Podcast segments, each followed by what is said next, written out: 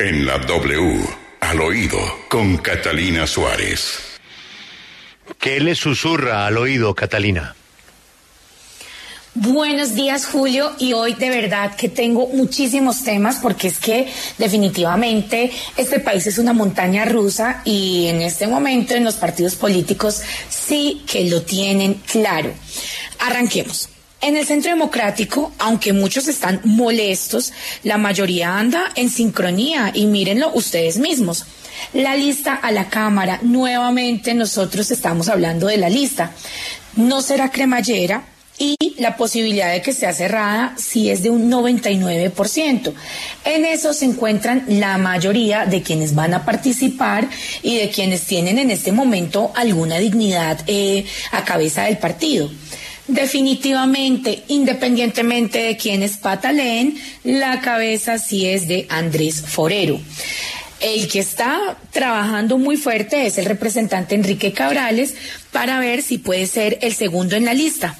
Y ojo, un rostro nuevo, eh, un nombre que no habíamos mencionado y que llega con mucha fuerza porque tiene, lo, según lo que nos dicen, el apoyo de directivos, de los jóvenes, de empresarios y del mismo expresidente Álvaro Uribe, es la politóloga Laura Medina quien también es jefe de prensa del expresidente y bueno, es reconocida por sus videos de opinión y su férrea defensa a, pues a Álvaro Uribe.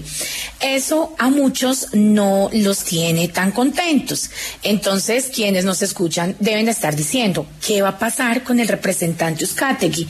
Y acá les cuento que en conversaciones con él, él dice, bueno, los candidatos deben respetar la fila y no puede volverse un tema de amiguismos lo que me dijo a mí en diálogos el representante es que tras una conversación con el expresidente Álvaro Uribe, está tomándose una semana para analizar con mucha prudencia el tema.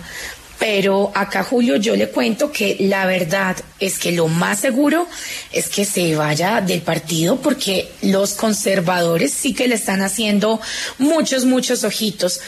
Y esta montaña rusa también se encendió en la lista al Senado tras conocer que el candidato oficial del partido es el doctor Oscar Iván Zuluaga.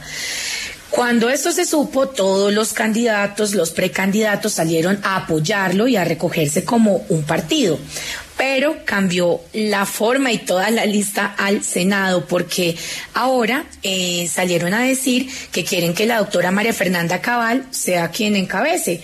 Y hasta ahí todo muy bien porque a todos los de la militancia les gusta, los congresistas estarían de acuerdo, pero el que no está tan feliz seguramente es Miguel Uribe Turbay quien iba a ser la cabeza de la lista al Senado.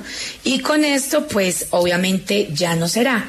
También nos dicen que es muy seguro que si Miguel Uribe Turbay no se queda con la cabeza de la lista, pues preferirá no aspirar, cosa que es muy curioso. Y para cerrar en este al oído de martes, eh, vamos a hablar de la lista del pacto histórico, porque realmente eh, si hay unanimidad en la decisión que sea la cabeza para el representante David Racero. Nos dicen que el proceso y su trabajo en la Cámara eh, dan para que todos estén de acuerdo en que sí sea la cabeza, no hay resistencia. Pero el segundo puesto de esta lista del pacto, que debe ser para el polo democrático, está generando división em, y muchos comentarios, porque resulta que el concejal Álvaro Argote quiere que sea su hija la que esté en ese segundo puesto. Y eso tiene a muchos molestos porque pues ustedes saben que el petrismo en el consejo ha sido fuerte opositor de la alcaldesa Claudia López y en el polo uno esperaría que también pero el único opositor ha sido Carlos Carrillo.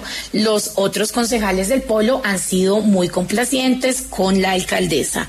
Entonces bueno vamos a ver con quién se queda con ese número dos de la lista eh, a la Cámara eh, de la, pues del Polo Democrático, si definitivamente será para la hija de un concejal que viene apoyando muchas cosas de la administración. Julio, esto es al oído.